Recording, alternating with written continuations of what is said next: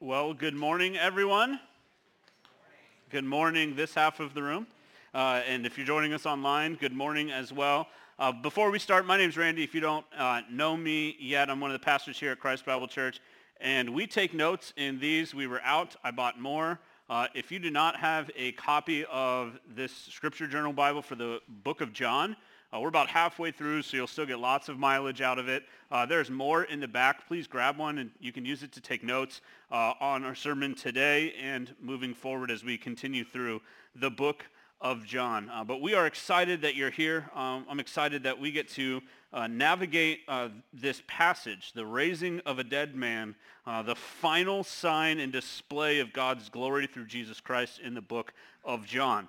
You'll remember uh, in the beginning of this series, or if you're familiar with the book of John, John gives us a reason that he chooses these selective miracles to highlight uh, as uh, demonstrated in John chapter 20. And he says this, now there is many other signs, this is verse 30 and 31 of chapter 20, there are many other signs that Jesus did in the presence of his disciples, which are not written in this book. But these signs are written that you might believe that Jesus is the Christ, the Son of God, and that by believing you may have life in his name. Here in John chapter 11, we are reaching the seventh and perhaps most climactic display of God's glory through his Son, Jesus Christ. The whole overarching point of the book of John, and indeed even this narrative here in chapter 11, is that the people witnessing this event, whether in person or us reading it today, would see that Jesus is the Christ, the Son of God, the man who God has sent into the world, who possesses power of life and death itself. Over and over we see this repeated in the book of John. But today we have to ask ourselves, how do the events of this story show us the nature of what it means to believe in this man Jesus? If he is the Christ, how might we respond? What does chapter 11 show us? And so there's four main uh, points that we're going to draw on that I pulled out of the narrative flow here. Uh, the first point is this, God's delays, uh, God delays his responses for our good. God delays his responses for our good. The second thing is God's response to our requests are not always what we expect. The third point, uh, God calls us to hope. And finally, God always hears our prayers. God delays his response for our good.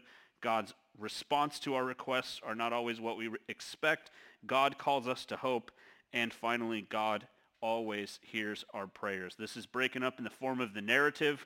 Uh, if you're following in your ESV today, which is what I have, or other uh, translations, we see the word now. This is a narrative flow. It means scene is shifting. Verse 1, verse 5, verse 17, and then again in verses 30 and 32. And so these are the various scenes that help us understand and see this story unfolding before us. And so let's begin with those first two scenes, John chapter 11, verses 1 through 16. Now a certain man was ill, Lazarus of Bethany, the village of Mary and her sister Martha. It was Mary who anointed the Lord with ointment and wiped his feet with her hair, whose brother Lazarus was ill. So the sister sent to him, saying, Lord, he whom you love is ill. But when Jesus heard it, he said, This illness does not lead to death. It is for the glory of God, so that the Son of God may be glorified through it. Now Jesus loved Martha and her sister and Lazarus. So when he heard that Lazarus was ill, he stayed two days longer in the place where he was. Then after this he said to the disciples, Let us go to Judea again. The disciples said to him, Rabbi, the Jews were just now seeking to stone you, and are you going there again? Jesus answered, Are there not twelve hours in the day? If anyone walks in the day, he does not stumble, because he sees the light of this world. But if anyone walks in the night, he stumbles, because the light is not in him. After saying these things, he said to him, Our friend Lazarus has fallen asleep, but I go to awaken him. The disciples said to him, Lord, if he has fallen asleep, he will recover. Now Jesus had spoken of his death, but they thought he meant taking rest in sleep.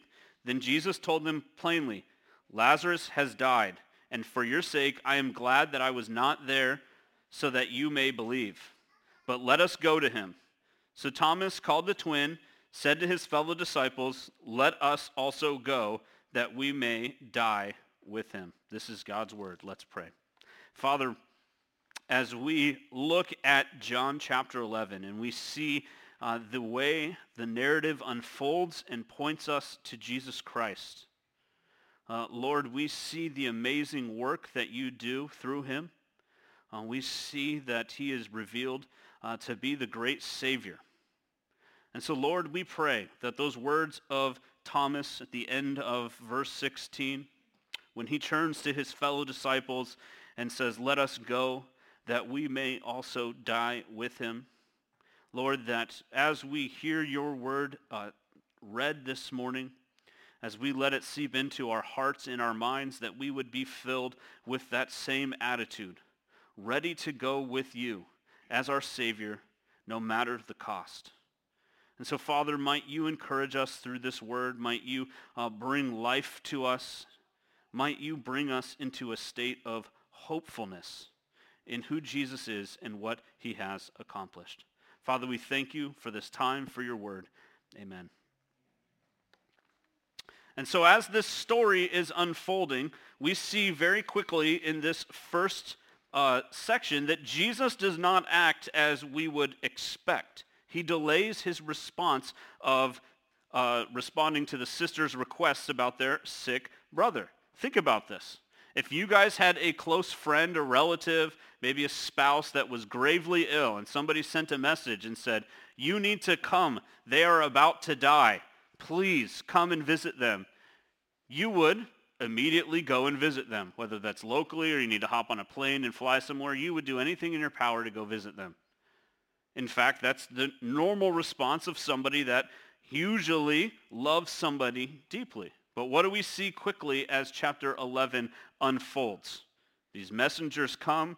Your friend, the one who you love, is ill. Jesus doesn't say, okay, I'm on my way he says, I'll get there when I get there. And he meanders around for a few more days. Some see this as a cold response. Indeed, they might even doubt the love that Jesus has for this man and his family. Why would he wait to go see Lazarus if he actually loved him? If Jesus had the ability to heal sickness, why would he not immediately heal them? Some people reading this might even remember the stories such as Luke 7 with the Roman centurion who has a servant that is ill. And he sends word to Jesus and says, my servant is ill.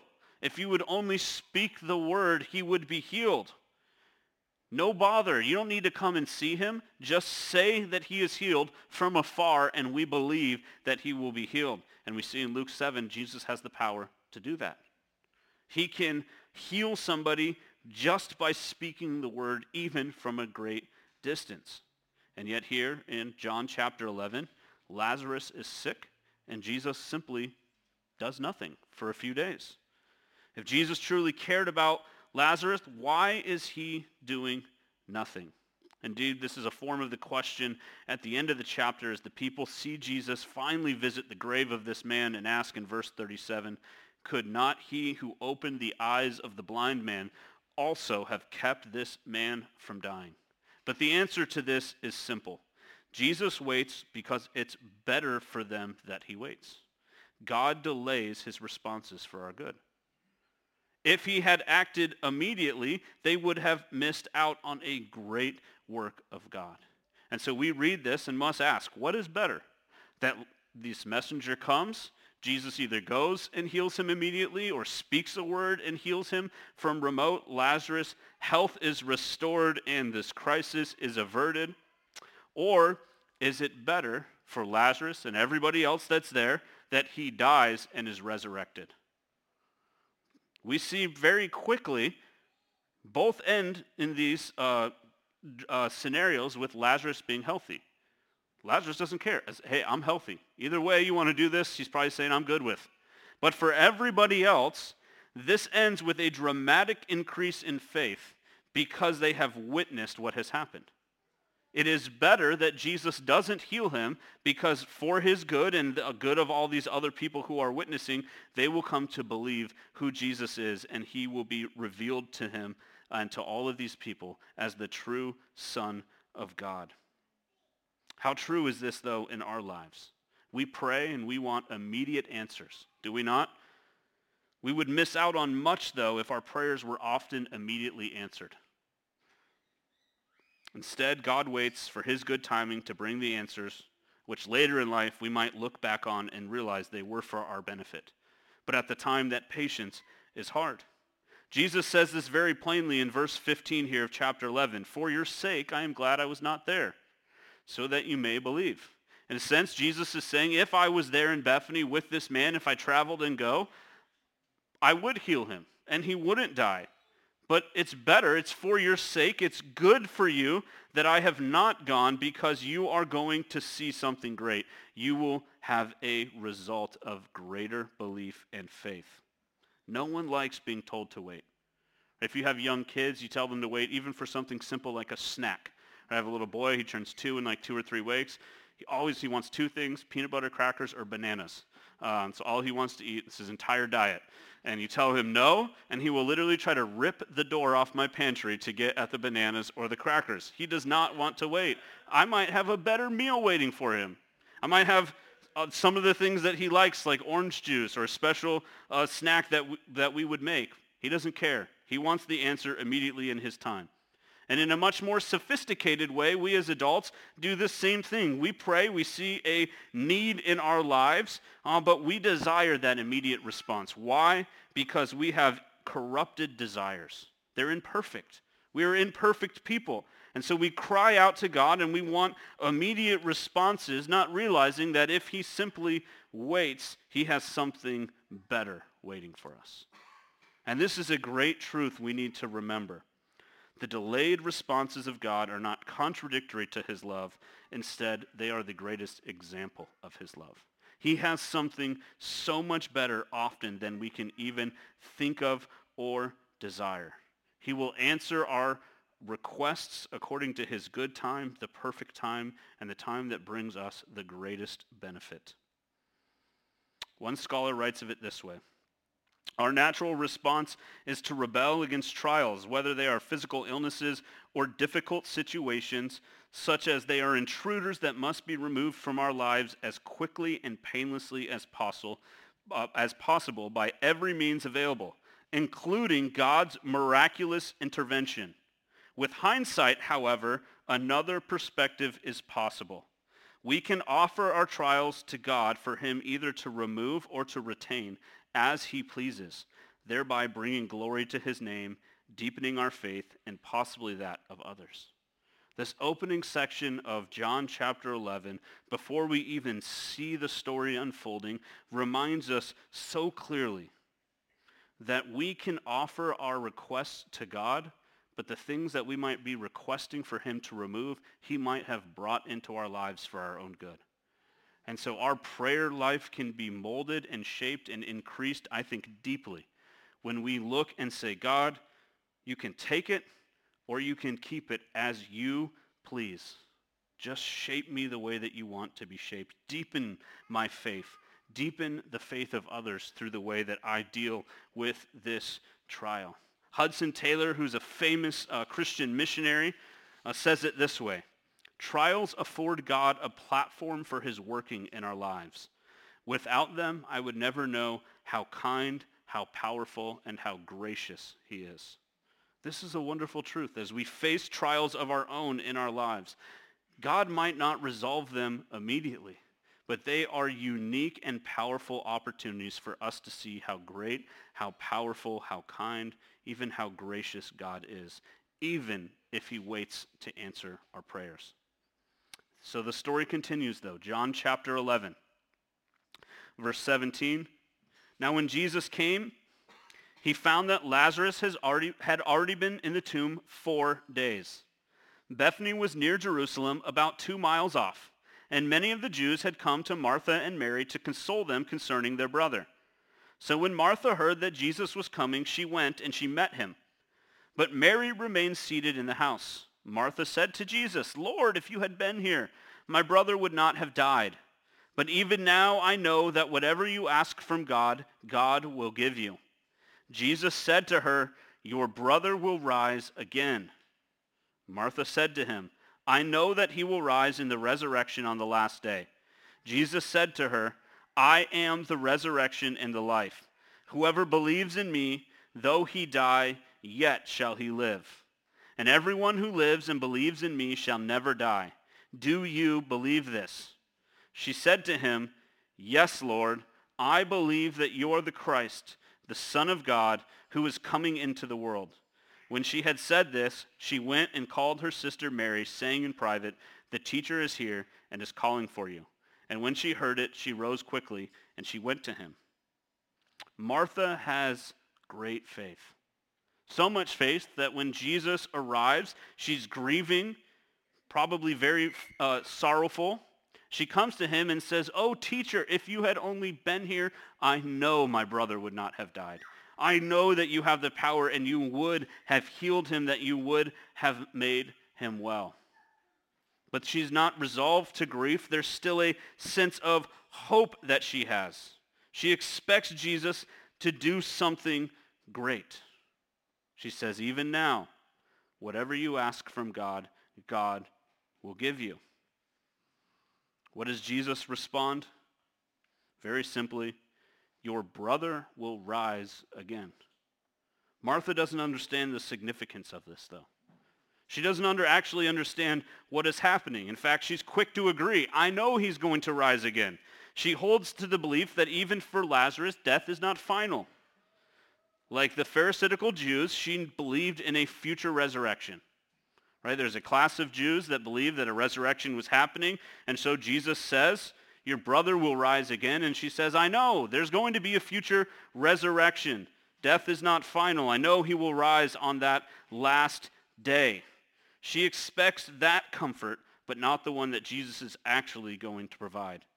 In fact, this is highlighted by her objection when they finally get to the tomb and Jesus wants to open it. She objects to Jesus opening the tomb. She doesn't actually understand what he says when he says, your brother will rise again.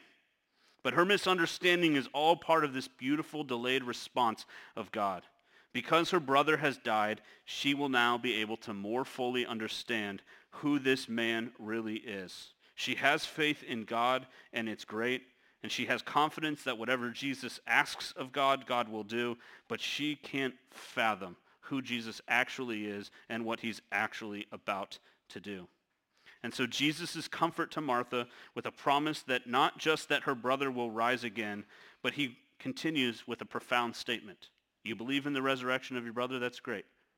I am the resurrection and the life. She's probably paused a little bit about what, what do you mean? Like, I know that there's going to be a future resurrection. What does it mean that you are the resurrection? Her confusion is understandable, and it's understandable for us. But what Jesus is beginning to reveal is there is no resurrection apart from me. We don't hope in a future resurrection. We hope in Jesus who provides the resurrection. It is only through Jesus that all of these things will happen. He is the great restorer and renewer. So when she comes to him and says, my brother is sick or my brother has died, he is saying, I alone possess this ability to resurrect him. I am the resurrection and the life. It is only through me that this can happen. And we're reminded here that the ultimate way that God comforts and answers our petitions and requests is through the promise of eternity through Jesus Christ. Regardless of how we might deal with hardships, suffering, conflict, and so much more, we have a promise that even if we perish, we will not be the end. We will continue to live. What does Jesus say? Whoever believes in me, though he die, yet shall he live. And everyone who lives and believes in me shall never die. And what's he asked Martha after this? Do you believe this? She says, yes, and has a confession of the lordship of Jesus. But the story begins to move. Martha has left to go get her sister who is mourning at the house. And in verse 30, we pick up the story here. Now Jesus had not yet come into the village, but was still in the place where Martha had met him. When the Jews who were with her in the house, consoling her, saw Mary rise quickly and go out, they followed her, supposing that she was going to the tomb to weep there. Now when Mary came to where Jesus was and saw him, she fell at his feet, saying to him, Lord, if you had been here, my brother would not have died. When Jesus saw her weeping, and the Jews had come with her also weeping, he was deeply moved in his spirit and greatly troubled. And he said, Where have you laid him? They said to him, Lord, come and see. Jesus wept. So the Jews said, See how he loved him. But some of them said, Could not he who opened the eyes of the blind man also have kept this man from dying? As the story is beginning to build towards its climax, Mary arrives on the scene. And Scripture quickly tells us that it's not just Mary. There is a great crowd of people that are with her. She gets up to leave the house, and they think she's going to the tomb to weep there, and they're going to follow her. We might ask, why? Just let this poor lady be. Don't be that annoying person who's following them around, saying, are you okay? Are you okay? Is it going to be okay? Like, just let this lady grieve in peace. We have to understand funeral custom. And in Jewish culture back then, it was custom that even a poor family was supposed to require two or hire two flute players and a professional wailing woman. Right? What a job, right? I'm a really good wailer. I can cry really loud every time. Uh, so the family of Mary, Martha, and Lazarus would have done at the bare minimum this, uh, but it seems very apparent from the text w- with uh, chapter 12 when Mary brings ointment to anoint Jesus' feet with very expensive perfume, and the fact that there's been a great amount of people travel from Jerusalem, that they are a fairly well-off family. They have some type of notoriety and uh, have some type of resources probably greater than the average person. So to get this scene right, we have to understand that there are people who are actually mourning, Mary, Martha, maybe a close couple close family friends, people from the village. And then there's a bunch of people they've hired to travel around and to cry with them. Right, why is this? It was a sign of great respect. These professional mourners were supposed to cry in such a way that other people would feel bad and they would start crying. Right? It's you know, you go to a funeral and you don't cry, you feel a little bad. And so they would hire these people to literally come and be professional criers. Uh, and so we can assume that this presence of not just the actual mourners, but also professional mourners with flutes and things like that would have resulted in a loud wailing, right? This is a loud noise traveling. And so Mary arrives with these professional mourners behind her, crying, doing whatever they do as professional criers, uh, and arrive to Jesus. Mary has the same response as her sister. Jesus, if you had been there, my brother would not have died. But her response here is a little different. Why? Martha possesses this sliver of hope. Even now, whatever you ask, I know God will do. Mary has none of that. Her response holds this tinge of being resolved to absolute grief. There's a sense of hopelessness hovering over her and amongst this large crowd.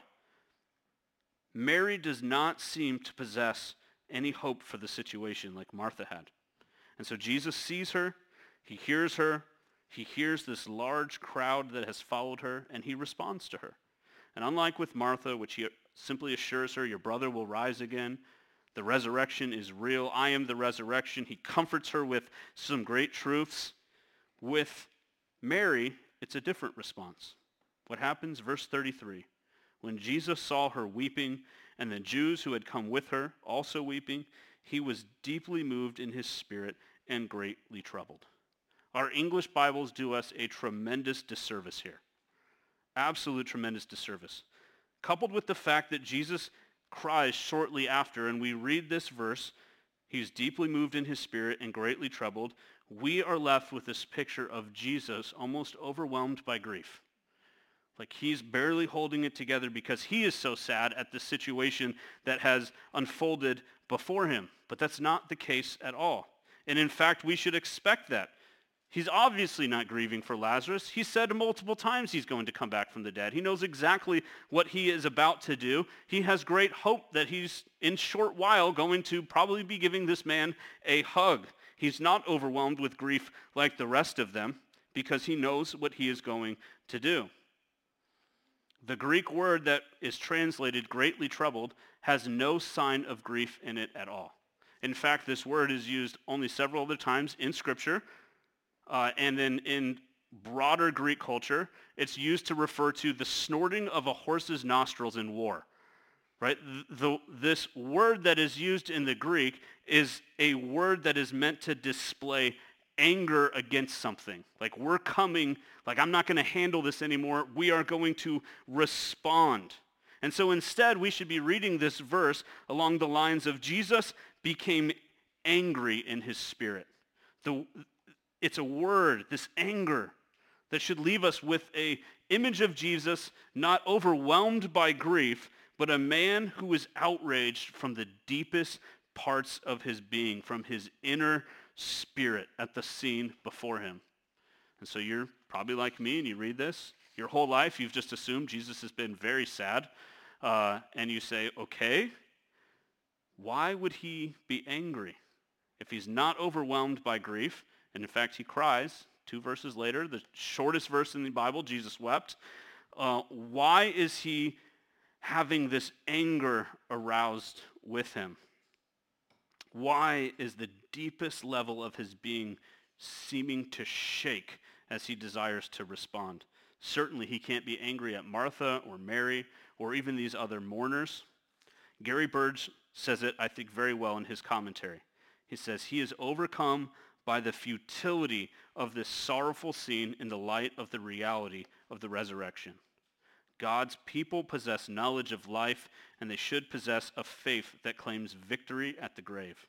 But here they stand, overcome in seeming defeat. And yet here stands with them the one in whom victory, life, and resurrection were powerful realities.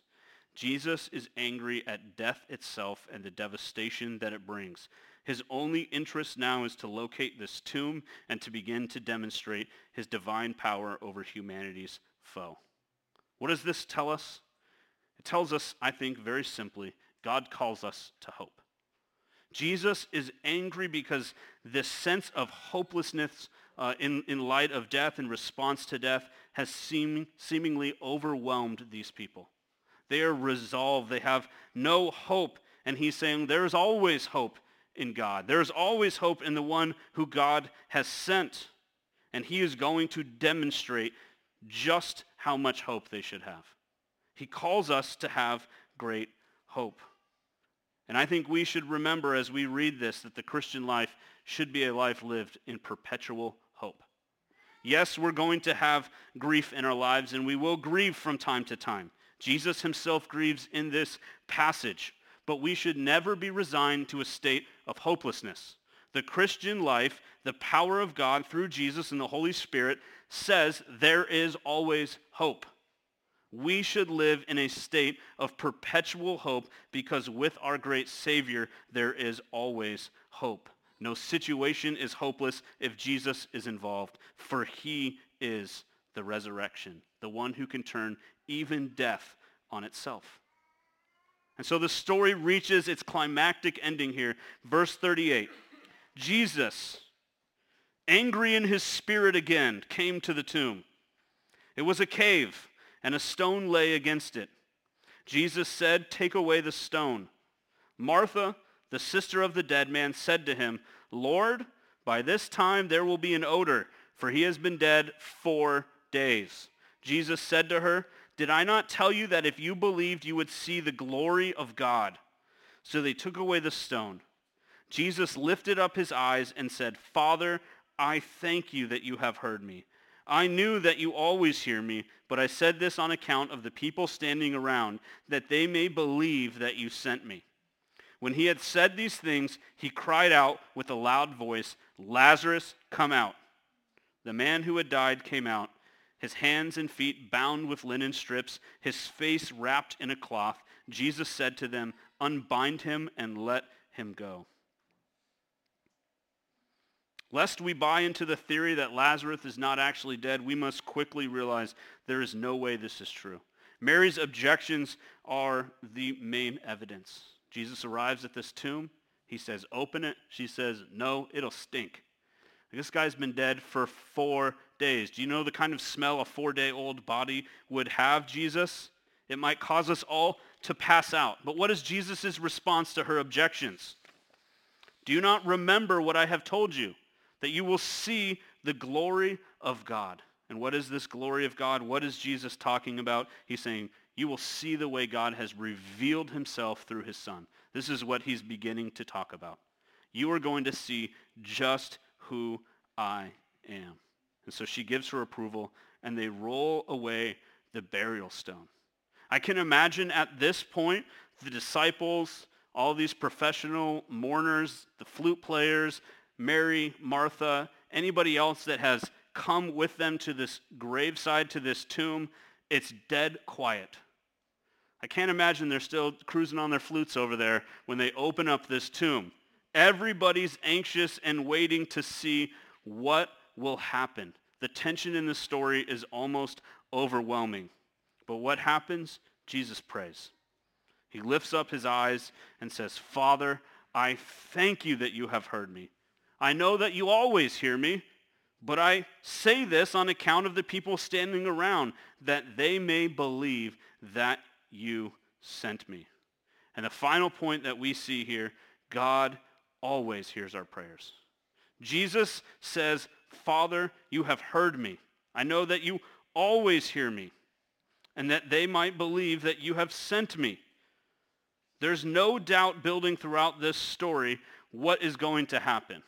We understand at the very beginning of this whole story, almost from the opening scene when Jesus says he's not going to die, that something miraculous is going to happen. Like we as the readers aren't anticipating like, is he actually going to be alive? Is he not going to be alive? We know he's going to be alive. But his delay in his returning, the whispers of the onlookers have all been helping to build this tension and wondering just how is this man going to become alive? They're going to come alive through the petitions of Jesus. He's going to come alive because the Father has answered the prayer and given the Son the authority to call this man out of the grave.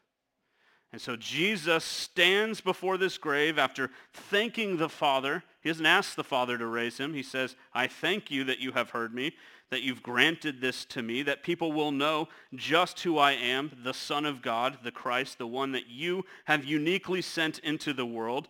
And he calls this man out of the grave. And so we are left now at the end of this story much like the crowd standing at the entrance of this tomb as this bumbling mummy-looking man wrapped in cloth, can't even see because his face is wrapped up, comes walking out of this tomb. Our jaws hit the floor. Like, what?